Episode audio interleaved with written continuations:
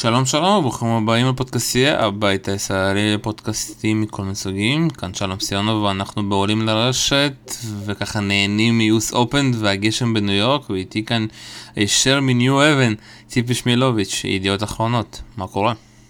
בסדר גמור, מה נשמע? מעולה, אז קודם כל אתה יודע, נגמר עכשיו, אנחנו ככה בכוונה ככה בנינו ככה את הפודקאסט הזה בדיוק אחרי המשחק של פדרר פשוט לא ידעתי שיהיה לנו כל כך הרבה מה לדבר, ובאמת יש מה לדבר, אז קודם כל גילו נאות, אתה אוהד את פדרר? אני? כן. אה, לא, אני לא חושבת שאני מ... עדת המעריצים הגדולים. אה, אני מחבבת אותו, והוא אכן אה, כנראה גדול השחקנים בכל הזמנים, אבל אה, אם אנחנו במחנות אה, ירדנה ארזי עופרה חזה, אז אני, ב... אז אני בצד של נדל. אה יופי אז יש לנו פה אוהדת נדל ועוד גד אנחנו שוב פעם, אנחנו צריכים להיות כזה אתה יודעת עם אה, כזה תחתית כזאת כתובית אם אנחנו לאיזה מחנה אנחנו הולכים ושאנחנו אתה יודע אנחנו מגיעים ככה אפשר להגיד אה, לא לכאן ולא לכאן אפשר להגיד שוב פעם שני המשחקים של פדרר גם מול נגל וגם מול אה, דג'מור. שפדרר כזה הגיע כזה קצת שייק אפשר להגיד לוויס אופן הזה אנחנו שוב פעם קשה גם קצת לה, יודעת, להבין את יודעת, יש כאלה כבר ב... אני כבר רואה את כל הטוקבקים של כל האוהדים של פדרר אה, וגם שלא של פדרר משחק חרא לא בכושר משחק לא טוב. ולפעמים אנחנו קצת, אתה יודע, אנחנו קצת מוזרים, לא, הבן אדם בן 38, ואתה יודע, אחרי, אפשר להגיד, הטיולים שלו, אחרי הגמר ווימבלדון באלפים, אחרי זה הוא אמר שהוא רצה עוד טיול כזה בנפרד מהילדים.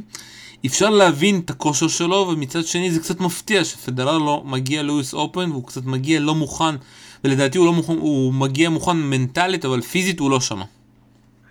אני חושבת שאנחנו לא יכולים לדעת, ואני חושבת שיש לנו נטייה, אנחנו שוכחים שהשחקנים האלה, וזה מה שמפריד אותם מאחרים, שלושת החבר'ה האלה, נדל, פדרר, ג'וקוביץ', הם יודעים what it takes. הם יודעים שמדובר בשבועיים מאוד מאוד מאוד ארוכים, מאוד קשים. ה-US Open הוא טורניר קשה במיוחד, כי, כי כל התנאים מסביב הם לא דומים לשום טורניר גרנדסלאם אחר. ו, ו, הם לוקחים את הזמן שלהם והם יודעים בדיוק כמה אנרגיה הם צריכים להוציא כדי לנצח משחקים בסיבוב הראשון ובסיבוב השני. אה, אני חושבת שלמשחק הראשון הוא באמת הגיע קצת אדיש, ולקח לו מערכה אחת להתעורר. היום הוא שיחק כמו שחקן ששיחק מצוין. זה שפדרר לא נראה בשיאו, כן. האם בסיבוב שני צריך להיכנס לפאניקה? לא, זה נראה לי די מגוחך. אה, צריך לחכות ולראות. איך הוא נראה בתחילת השבוע השני, השחקנים האלה לא באים לטורנירים האלה כדי לעבור שני סיבובים. לא מעניין אותם אה, איך, נראה, איך נראים שני המשחקים הראשונים שלהם, או אפילו השלושה. מבחינתם הם צריכים להיות שם בשבוע השני, זו המטרה היחידה. ואחרי זה נראה העניין הוא בגיל של פדאט, אתה יודע, אנחנו רואים אותו, אתה יודע, אני הולך גם לאוסטרליה, אחרי זה הולך לרון גאוס, אפילו ברון גאוס, שני המשחקים הראשונים שלו היו כבר יותר טובים שהוא נכנס לקצב. פה אני מרגיש באמת שלוקח לו הכל קשה, הסב לא נכנס, אה, הוא מאמר פה גם על העניין הזה של להיכנס אה, לרשת, לא תמיד כזה, זה, זה נכון אפשר להגיד. אני מחפש שכאילו, וגם הוא אמר לך, אה, אה, בסוף המשחק, ש... בהתחלה הוא באמת היה בשוק כזה וקצת התקשה להבין את התנאים כי הוא חשב שהמגרש יהיה יותר מהיר כשהגג סגור וזה מין היה הפוך שהמגרש היה יותר איטי הוא היה צריך קצת להסתגל. אה, אז אני מרגיש כאילו תמיד שפדל צריך להסתגל. גם כשהוא הפסיד שנה שעברה מול מילמן הוא כזה אמר אני רציתי לברוח מהמגרש הלחות היה, הייתה מטורפת ולא רציתי להיות עוד דקה על המגרש. וזה כאילו מרגיש שכאילו פדל תמיד מסתגל לתנאים נכון, אבל גם ב... אבל שוב, אה, אני חושבת שמשהו ב, ב, ב, באישיות שלו הופך את ה-US Open לקצת, לאתגר קצת יותר גדול בשבילו, כי, כי זה טורניר שהוא מאוד מאוד מאוד קשה מנטלית. אין שם שנייה אחת של שקט, כל הזמן יש רעש, יש מטוסים מעליך, אה, אתה יכול, אתה מריח את הריח של הנקניקיות, של דוכן הנקניקיות בחוץ, זה ניו יורק במלוא מובן המילה, ומזג האוויר הוא, הוא בלתי אפשרי, כי הוא לא צפוי, זה חם ולח, ופתאום יורד גשם, ופתאום זה נגרס סגור, והרבה הרבה יותר קשה, ה-US Open הוא טורניר מאוד מאוד מאוד מאוד קשה, הוא יותר קשה מכל האחרים. ולכן, ופדרר באישיות שלו, הוא צריך תנאים שהם טיפה יותר תנאי מעבדה.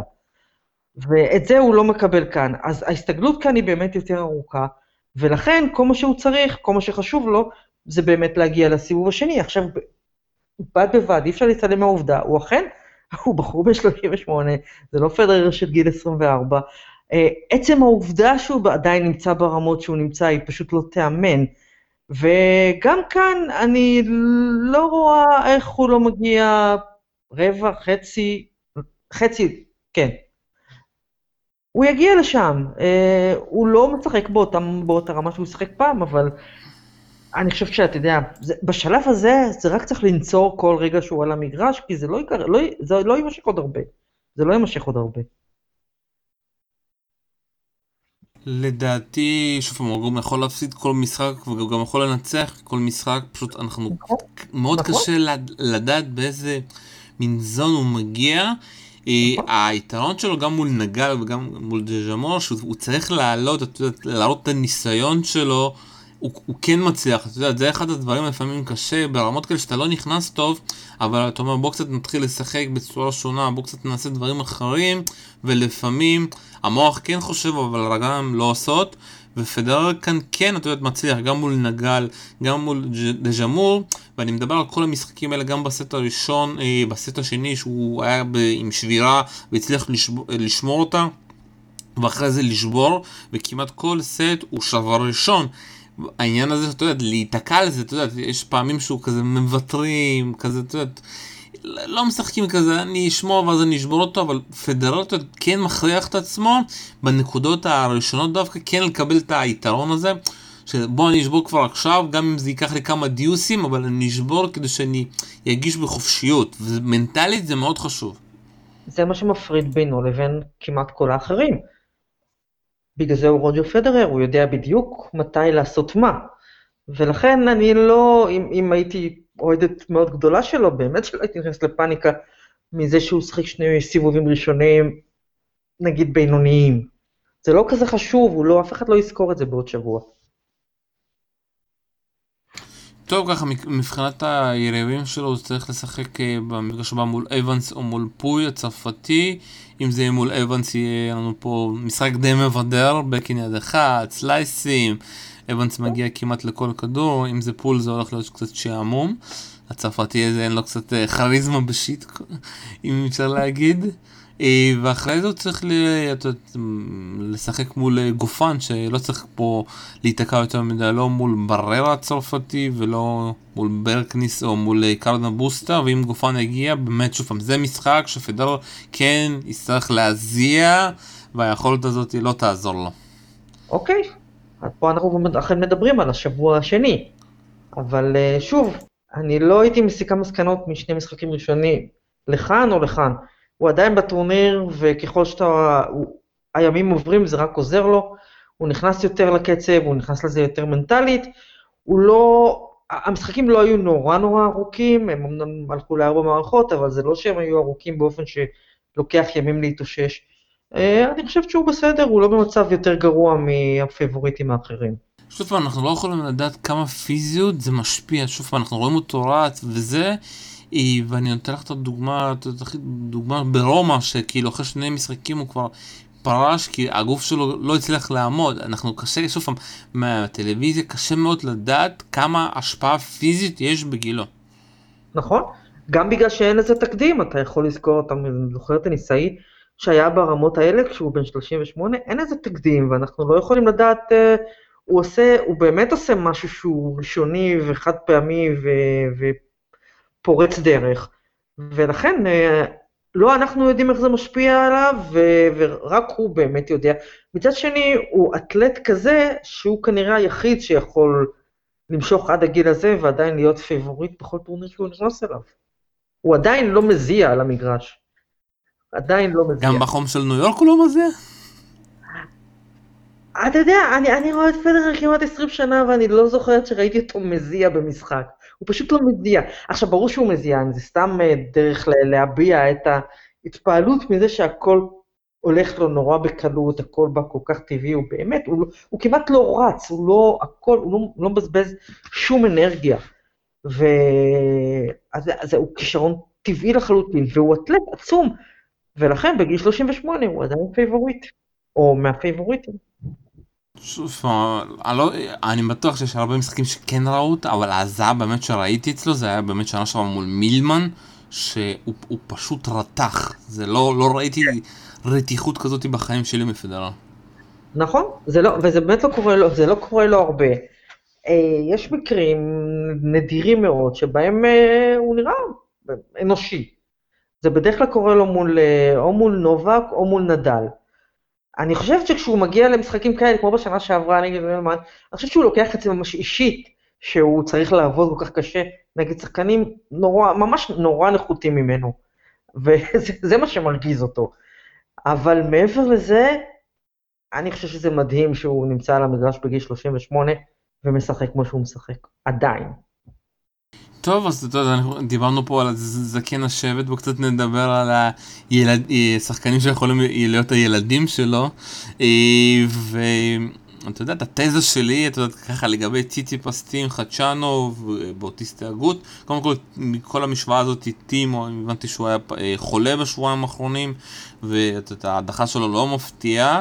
היא כן מפתיעה בגלל שהוא מפסיד פה הרבה נקודות, הוא הגיע שנה שעברה ככה לרבע הגמר.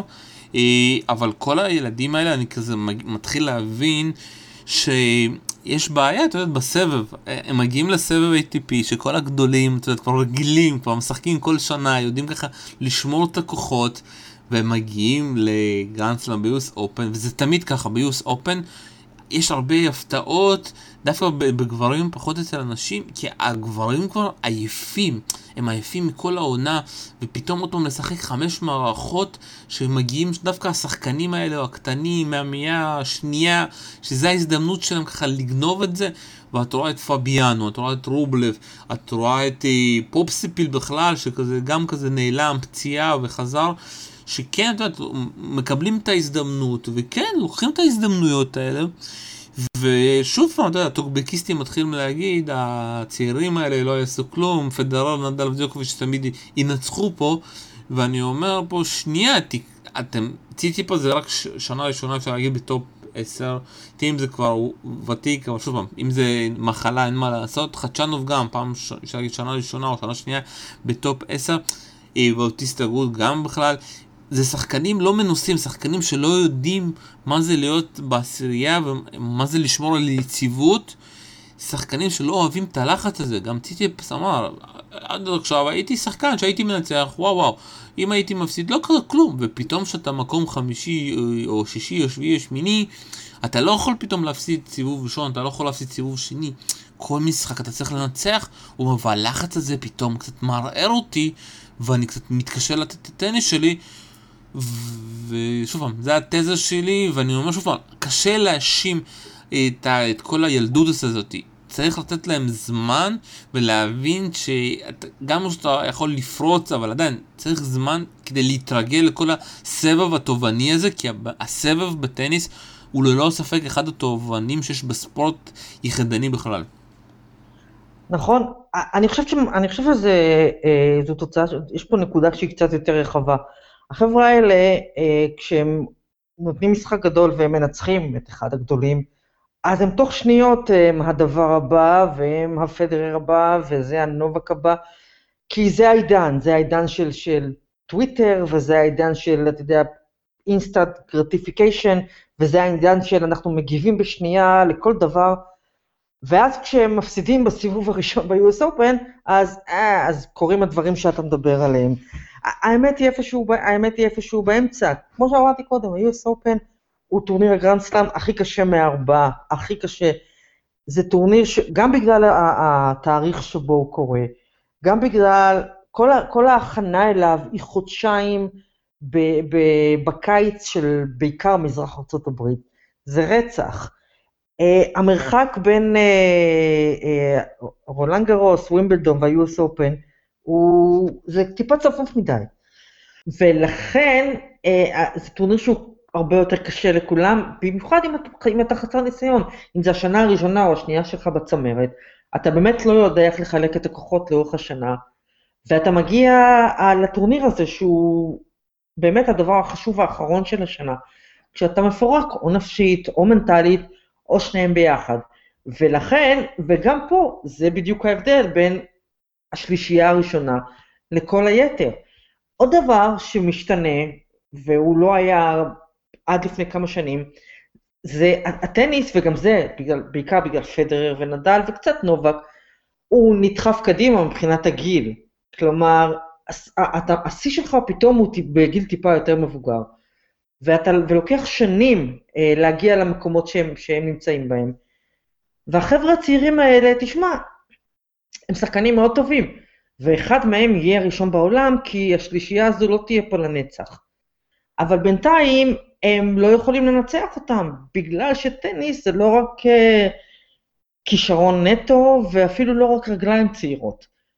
והם מגיעים למצבים האלה, והם מתפרקים. ודווקא ב-US Open, בדרך כלל, כן, יש הרבה מאוד הפתעות, אבל איכשהו רוב השחקנים הבכירים, הממש הבכירים, הם כן מגיעים עמוק לשבוע השני, הם אולי לא מגיעים תמיד לגמר או לחצי גמר, אבל הם כן מגיעים עמוק לשבוע השני, כי זה טורניר שמתייחסים אליו באופן שונה לגמרי מבחינה מנטלית. הוא טורניר, הוא לא דומה לשום דבר, הוא פשוט לא דומה לשום דבר אחר שהם עוברים במהלך השנה. חבר'ה הצעירים האלה יצטרכו ללמוד, ואני מניחה שבשנה הבאה הם כבר יהיו, הם כבר יחלקו יותר נכון את הכוחות, וגם יגיעו מוכנים יותר. אני זוכרת שבשנות ה-90, אה, היו שחקנים, בעיקר נגיד שחקנים אירופאים, אירופאים אה, קרי רוח, נגיד כמו סטפן אדברג, שפשוט לא היו מסוגלים לשחק, ב, לשחק ב, ב, בפלאשינג מדו.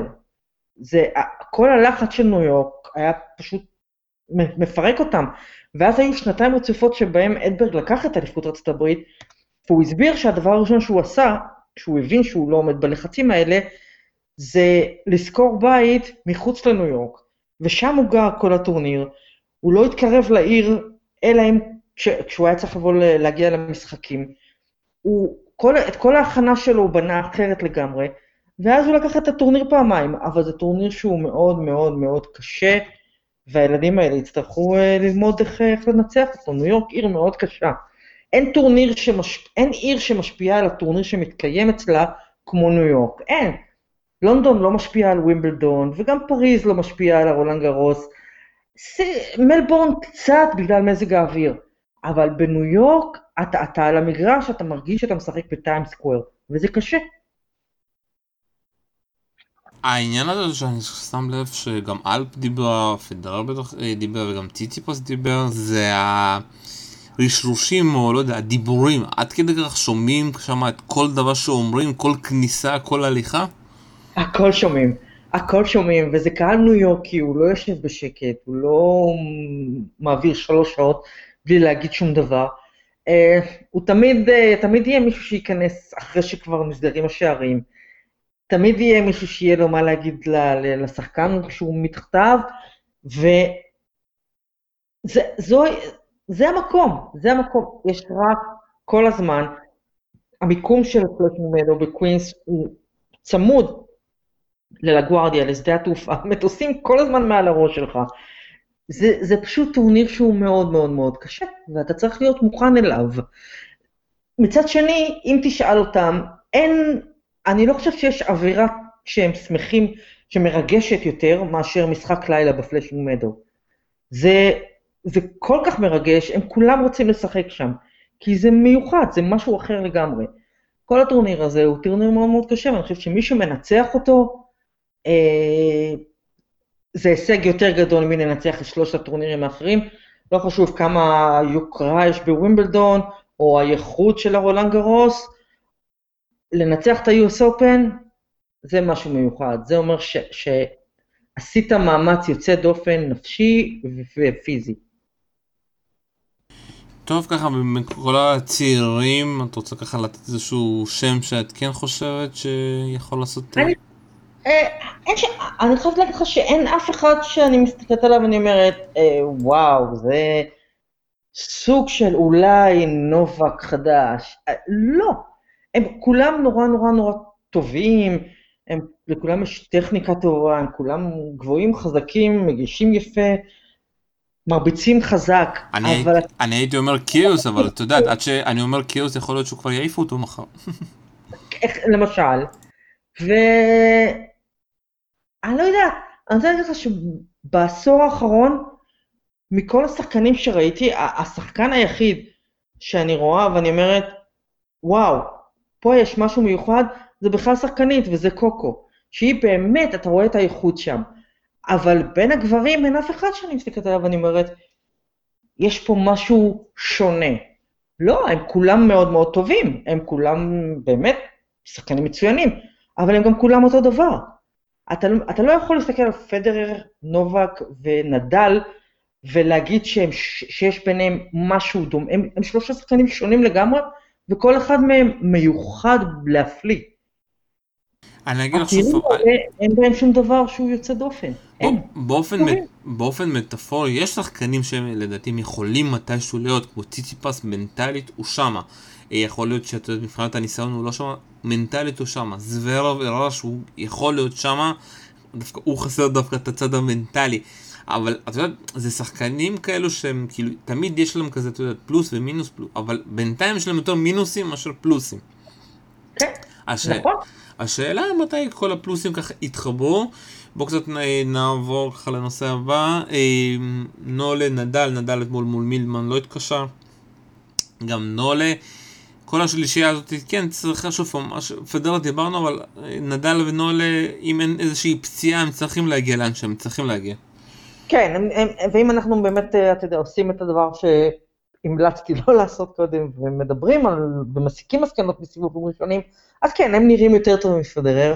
אה, נדל נראה מצוין, אה, שזה מאוד מאוד עודד אותי, כי יש לו היסטוריה של קושי רב על המגרשים האלה, זה פשוט פוגע בו, הברכיים שלו מתרסקות די מהר על המגרשים האלה, במיוחד אחרי ההכנה הארוכה של הקיץ, אבל גם הוא בשנים האחרונות למד אה, לווסת היטב את ההכנה שלו, אה, כשהוא לא, הוא, הוא פורש מטורנירים בלי להתבייש, וזה בסדר, אה, והוא מגיע ל-US Open כשהברכיים שלו הם במצב טוב, ו, ו, והוא נראה טוב, הוא במשחק, במשחק כמו הוא נראה טוב, הוא...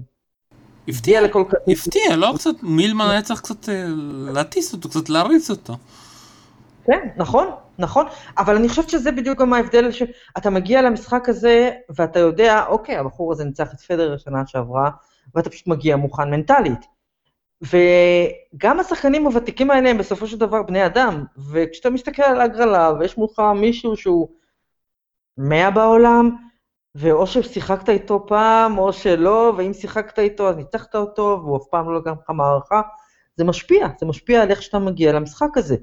אה, דווקא פדרר, מה שקרה לו היום, אני חושבת שאיפשהו במערכה השנייה, כן ראיתי את הסוויץ', הוא כן אמר לעצמו, אה, אוקיי, זה ה-US Open, הגיע הזמן להתחיל לשחק. כן אפשר היה לראות גם בשפת הגוף שלו, שהוא הגיע לטורניר פתאום. לא יודעת מה זה אומר לגבי ההמשך, אבל כן היה איזשהו סוויץ'. אצל נדל, אתמול, זה היה מההתחלה, וגם אצל נובק זה היה מההתחלה, אבל, אה, אבל שוב, זה לא אומר הרבה לגבי ההמשך. צריך גם לקחת בחשבון שההגרלה כל ההפתעות האלה קרו בחלק התחתון, והגרלה נפתחה לגמרי. כלומר, דדל, אם הוא לא עושה שטויות, דרכו, נדמה לי, עד הגמר די סלולה. כן, אה, לפי הגרלה, אתה יודע, זה הדברים שאני לא אוהב, לפי הגרלה, אתה יודע, כמו שאנחנו מסקרים את הגרלה ובסוף, אתה יודע, אחרי יום אחד כל הגרלה מתפרקת. אבל אתה יודע, החלק התחתון של ההגרלה כבר התפרק. כן, התפרק, ושוב פעם, אותי זה לא מפתיע, כי זה יוס אופן, וגם ההגרלות של ציטיפס הייתה מאוד קשה. טים באמת הפתעה בגלל שאף אחד לא יודע שהוא חולה, חדשנוב גם הפתעה כי זה היה מול אה, פופסיפל שלא עשה שום דבר, בטוויסט הגאות בכלל הפתעה מול קוקושקין. אז שוב השחקנים האלה ספציפית היה באמת הפתעה. ככה כן. לסיום, אה, בואו קצת נדבר על אה, מישהי שאת מאוד אוהבת. ושוב פעם, היו על, על זה הרבה דיבורים, סרינה, היא... ומה ש... שהיא עשתה מול שרפובה, את יודעת, זה כאילו... אני כן. מנסה כאילו לתת איזושהי אנלוגיה, אני לא מצליח, זה היה 6-1, 6-1, שהיא הייתה שם בזון, כאילו שאתה לא יכול לקחת לה שום דבר, אתה יודע, זה מין זון כזה, שאני, שוב פעם, אין לי אנלוגיה הזאת, הילוך חמישי מההתחלה עד הסוף, בלי לעצור כזה, אתה יודע, זה כאילו, תביא, תראה, תנסי את אני- לתת אנלוגיה, אני לא מצליח. העניין, הוא- לא, לא צריך, לא, לא, זה לא מצריך, אה, זה לא מצריך אנלוגיות, זה, זה פסיכולוגיה די, די, אצל סרינה זה הרבה מאוד עניין של מצב פסיכולוגי ו- ומנטלי שהיא מגיעה אליו. קודם כל, כשהיא מגיעה למשחק מול שרפובה, אז היא תמיד מוכנה, כי היא שומעת, כמו כל היתר, את הקשקושים הזה שיש ביניהם איזושהי יריבות, ש... שאין ביניהם שום יריבות, היא, היא ניצחה אותה 19 פעמים ברציפות, זה מגוחך לחשוב שהייתה, שאי פעם הייתה ביניהם איזושהי יריבות. זה כבר 20, 20, 20. אז זה דבר אחד שמעצבן אותה, אני חושבת. והדבר השני, צריך לזכור, זה היה המשחק הראשון שלה מאז הבלגן של הגמר בשנה שעברה. ו... ואני חושבת שהיא באה עם איזשהו mindset קצת שונה. אה, היא נראית אה, אה, פיזית, היא נראית יותר טוב מכפי שהיא נראתה בכל הטורנירים האחרונים, לפחות מה שאני ראיתי. אה, במשחק הזה נגד שרפובה היא נראתה מצוין. אבל שוב יכול להיות שזה ספציפית במשחק הזה, כמו שהיה מול, את יודעת, בסינסינטי, שהיא פתאום מול אנדרסקו והגב שלה לא החזיק מעמד. אנחנו- יכול להיות, יכול להיות, יכול להיות. שוב, כמו במקרה של פדרר, מדובר באנשים שהם מאוד אה, מבוגרים במרכאות לענף הזה. אה, יש לה כמובן את האקסטרה, היא. היא אחרי לידה. אה, אנחנו לא יכולים מה, לדעת מה באמת עובר על הגוף שלה או שלא. אבל ספציפית למשחק נגד שרפובה, היא נראתה, פיזית היא נראתה מצוין. היא רצה, היא רצה מהר, היא הגיעה לכל כדור, היא חוותה יפה, אה, היא נראתה טוב מאוד. אני חושבת ש... תשמע, אה, אם... אני חושבת שהיא באה לקחת את הטורניר הזה. אני חושב שיש לה חשבון ארוך לסגור, לסגור עם מה שקרה בשנה שעברה, ודי ברור שהיא באה מפוקסת לקחת את הטורניר הזה. אם זה יקרה או לא, תלוי בה. זה מי תל- יודע. זה- זה לגמרי תלוי בה. זה... כל- המשחקים שלה תלויים בה, תמיד, הם לא תלויים באף אחד אחר. אבל שוב פעם, זה הדבר המצחיק, אתה יודע, זה הכל תלוי בה, כאילו, אם, אם היא מגיעה לכל משחק בזון הזה, היא יכולה לנצח, אין פה שחקנית שסרינה מגיעה בזון הזה, מישהו יכול לנצח אותה. נכון? ומי שיכולה להפסיד זה רק סרינה לעצמה, כאילו. זה, זה לגמרי, זה לגמרי ככה. זה גם, מה שקרה לה בכל הטורנירים האחרונים, בטח בווימבלדון, זה שהיא מגיעה לחצי גמר, היא מגיעה במצב, במע- במעמד של פייבוריטית די ברורה, היא רודפת אחרי תואר הגרנד סלאם הזה, אתה יודע, האחרון הזה, שיעביר אותה אל מעבר למרגר קורט, ו- ורואים שזה לוחץ אותה. זה לחץ אותה בגמר בשנה שעברה, זה לחץ אותה בווימבלדון האחרון, וזה ילחץ אותה גם עכשיו, היא תצטרך לטפס מעל זה. עכשיו, סרינה וויליאמס היא, אין פה בכלל ויכוח, היא לא רק הטניסאית הכי גדולה בכל הזמנים, היא אחת הספורטאיות הגדולות בהיסטוריה. אבל גם ספורטאים גדולים כאלה, אנחנו תמיד רוצים לדעת איפה התקרה שלהם. האם יש מקום שאליו הם לא יכולים להגיע? ובמקרה של סרינה זה מרתק, כי זה נראה שהתואר האחרון הזה, שהיא כל כך צריכה, אותו קשה לה מאוד להשיג. ואתה שואל את עצמך, האם זה הגבול שלה? האם גם הגדולה של השחקנית הזאת, פה היא מגיעה לסף שאליו היא לא יכולה, ל... שאותו היא לא יכולה לשבור? וזה מה שהופך את כל המשחקים שלה בשנתיים, שלוש האחרונות. לממש מרתקים. ולכן כל המסע שלה בטורניר הזה, זה, זה הסיפור הגדול של הטורניר, אין בכלל ספק. אותי מעניין באמת אם היא, כמו שהיא אוהבת לעשות דרמה, היא מחכה כאילו לרגע הזה שהיא זוכה בתואר הזה, ואז היא אומרת כזה, אני פורשת. א', יכול להיות. אה, דבר שני, אני יודעת, אני אף פעם לא, לא, כל ה... היא אוהבת לעשות דרמה, אני לא, אני לא חושב שהיא, אני לא חושב שזה משהו שהיא עושה בכוונה, או שיש לה אה, חיבה ל, ל, ל, לדרמות. היא עולה למגרש, ואתה יודע, מדובר במשחק מאוד אמוציונלי. ולפעמים יוצאים לדברים, אבל אה, אני לא חושב שהיא עולה למגרש ואומרת אני אעשה דרמות. רוב הזמן היא דווקא שחקנית מאוד שקטה, היא כמעט ולא מדברת. את יודעת, אה. אבל אם אני זוכר נכון, בגלל סרינה יש כל מיני חוקים חדשים. אם הבנתי נכון, הצ'לנג' נכנס בעיקר בגלל המשחק שלה מול קפריאטי לדעתי, או שחקנית אחרת, סליחה שאם אני טועה.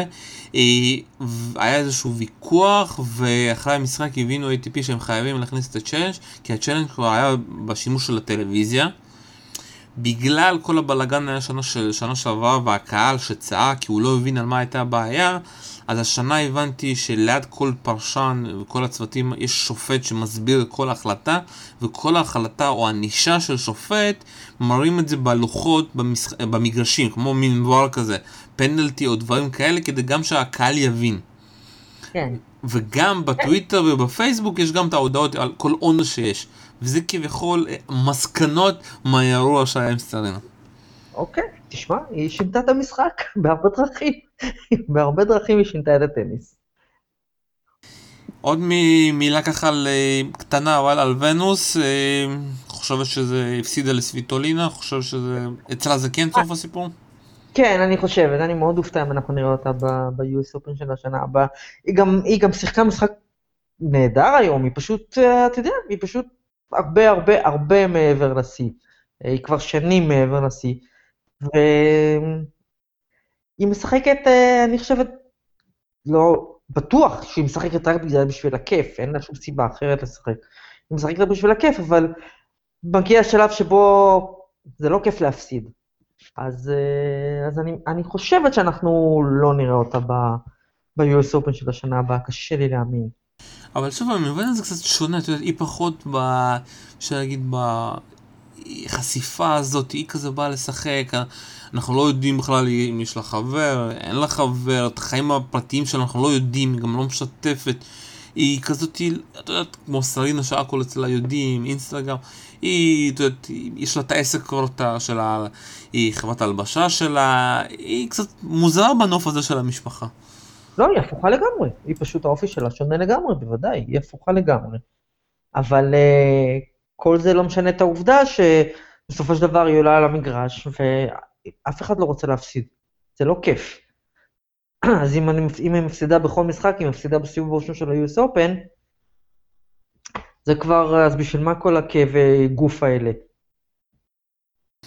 ומילה אחרונה על כל ה... אתה יודע, אפשר להגיד, למחליפ, למחליפה שלהם, קוקו גוף, אתמול באמת היה משחק מטורף, שמעתי שהקהל שם היה מטורף, כאילו שזה כן. משחק של דייוויס, פוטות, כן, כן. טובה הזאתי, הרוסייה שיחקה שם של טניס שאני קורא לזה בום בום בום, אין הגנה, אתה רואה כדור, אתה פשוט... אם אתה לא מצליח ב-150 אתה מנסה 200 קמ"ש, לא משנה מה. והיה שם משחק די מעניין, בסוף קוקו גוף איכשהו הצליח לגנוב את זה, אני קורא לזה. לא, לא, לא, היה, היה, משחק, היה משחק נהדר. אה, לא, אני לא חושב שהיא גנבה, בשלב מסוים, בהתחלה היא באמת הייתה קצת בהלם, כי הגיעו, הגיעו אליה כדורים במהירויות מטורפות, פשוט הכתה בלי, בלי לחשוב פעמיים. אה, אבל היא נכנסה למשחק וחזרה, ומה שמרשים אצל קוקו, ובגלל זה, וזה מחזיר אותי למה שאמרנו קודם, שהיא באמת מיוחדת, בניגוד נגיד לכל מיני שחקניות צעירות אחרות, אה,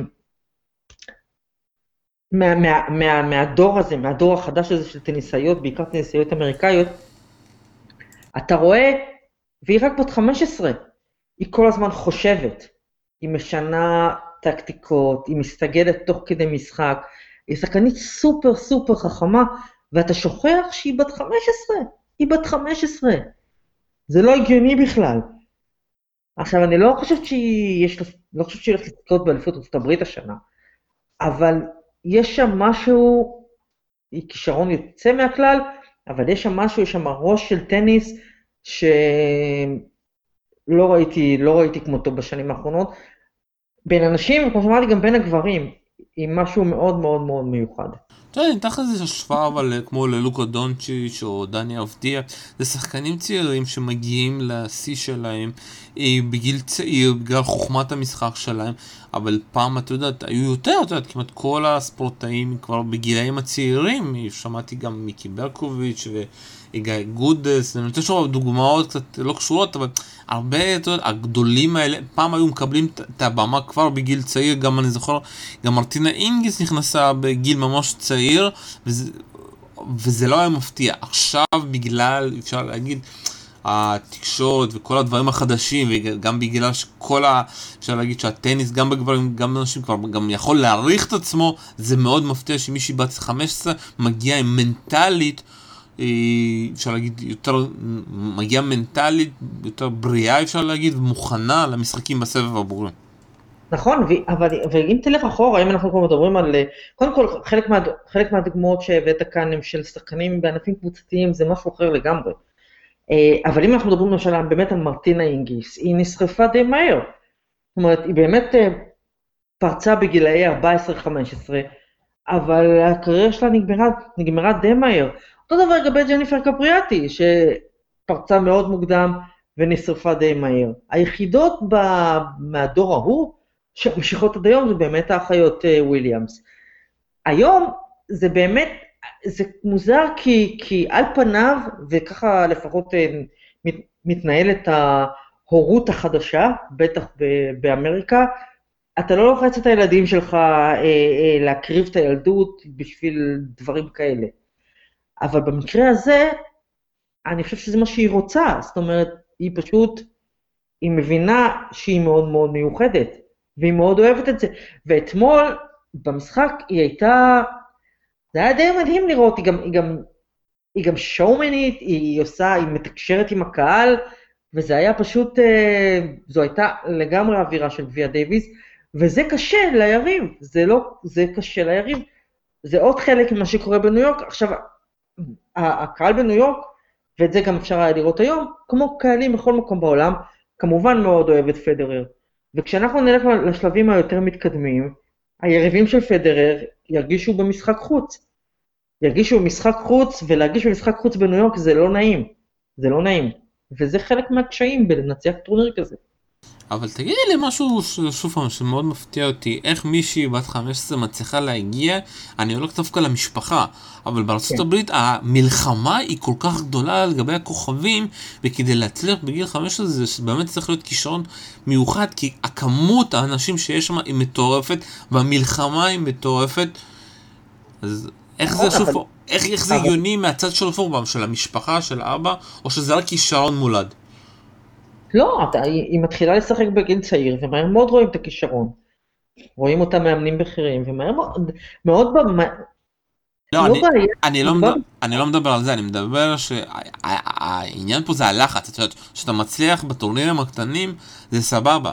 אבל ש... יש איזשהו שלב שכבר הלחץ מתחיל לפעול כי אבא רוצה, אמא רוצה, ושם אני רואה שאצלה זה משהו שונה, הלחץ דווקא נותן לה אקסטרה להצליח מאשר ככה להוריד אותה. כן, אבל אני חושבת ש... אה, לפחות כמו שאני מתרשמת, ההורים שלה, זה לחץ שהוא מאוד, אה, הוא לחץ קל, הוא לחץ בונה, הוא לחץ מחבק, הוא לא... אין פה איזה לחץ של... אה, זה קצת הפוך מהלחץ של, של אבא של הוויליאמסיות, שהיה מאוד מאוד מאוד חזק. ו... ואני חושבת שבשלב מסוים הזיק להם. אה, כי הם היו, הם היו הכרטיס שלו ליציאה מעוני. אבל פה זה לא ככה.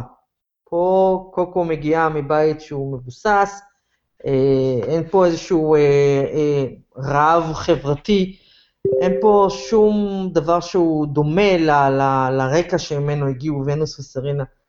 ויש משהו מאוד רגוע ושלב בצורה שבה היא משחקת טניס. ימים יגידו, אתה יודע, עכשיו היא כבר לא עוד שחקנית מפתיעה. ו- ואתמול, במשחק הזה אתמול, אפשר היה לראות במערכה הראשונה, שזה כבר לא המשחקים בווימבלדון שאף אחד לא ציפה ממנה לכלום, עכשיו יש כבר לחץ, עכשיו את ממלאת את האצטדיון, עכשיו את צריכה לנצח. ו- ויכולת לראות שהלחץ הזה מגיע אליה, והוא עוד יגיע, היא תפסיד משחקים, ויהיו לה אכזבות, וייקח זמן עד שהיא תזכה בטורנירים אה, ממש גדולים. אבל יש שם משהו, אתה יודע, יש אנשים, יש אנשים שהם פשוט שחקנים מיוחדים. את יודעת, אני מקווה שההיסטוריונים כבר מתחילים באמת, את יודעת, לסמן ולעקוב אחרי כל משחק שלה, כי זה באמת יכול להיות סיפור מדהים להמשך, או התעסקות מדהימה כמו של בושארד ועוד. אנחנו, שוב פעם, זה אחד הנושאים, אחד השחקניות הכי מעניינות כדי לדעת מה יהיה באמת עוד שנתיים, שלוש, ארבע, כי לפעמים הפריצות המוקדמות האלה יכולות להרוס, נכון. ואף אחד לא יכול לדעת. נכון? אי אפשר לדעת.